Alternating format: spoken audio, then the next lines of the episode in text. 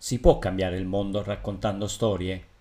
Ciao, sono Carmelo Abate, è venerdì 27 maggio e queste sono le storie degli altri, le persone che incroci in fila alla posta o in metropolitana.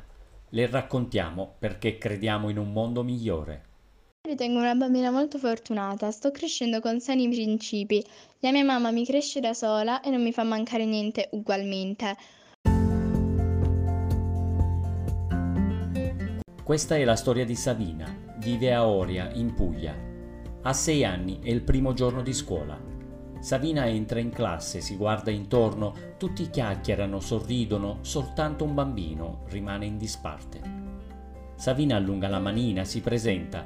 Il compagno la fissa in silenzio. I suoi occhi sono grandi, profondi, e espressivi. La maestra Maria dice che Riccardo è un bambino speciale lei usa anche un'altra parola, autismo. Savina non ha idea di cosa sia, sa soltanto che è rapita da quello sguardo, a volte sembra perso, altre comunica più di mille parole. Passano i mesi, Savina bisticcia con i compagni, durante l'intervallo li osserva giocare, si sente isolata come se non esistesse. È una sensazione strana che le mette paura.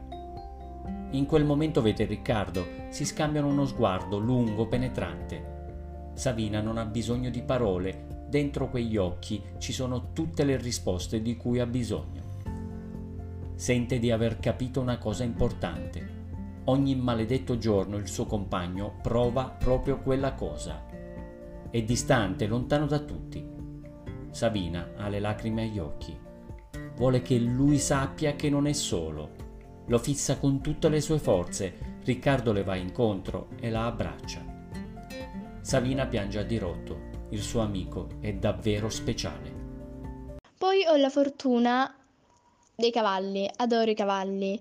Ieri sono andata nel mio centro ippico e ho trovato il cavallo che più amo libero. Nei giorni successivi, con l'aiuto della maestra, tutti fanno pace e in classe finalmente torna l'armonia. Savina, i compagni e Riccardo diventano un gruppo unito. Giocano insieme, colorano, ogni tanto Riccardo piange e grida. Sabina a quel punto lo stringe forte. Crescono mano nella mano. Ma al mio malincuore ne ho trovato un altro, purtroppo è stato abbandonato. Per questo mi ritengo una bambina fortunata. Arriva l'estate, Sabina ha 10 anni, si iscrive al centro estivo. Riccardo, vieni anche tu?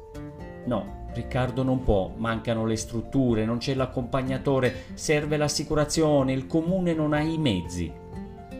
Savina non ci capisce un H di tutti quei paroloni che rifilano gli adulti. L'unica cosa certa è la tristezza del suo amico. Lo guarda dritto negli occhi. Non preoccuparti, griderò io per te, sarò la tua voce, non sei solo, supereremo insieme ogni ostacolo. Savina parla, fa, disfa, compagni, genitori e maestra sono al loro fianco. Si mette in moto un'incredibile onda umana. Pochi giorni fa Savina è andata in gita con la scuola. Riccardo era al suo fianco.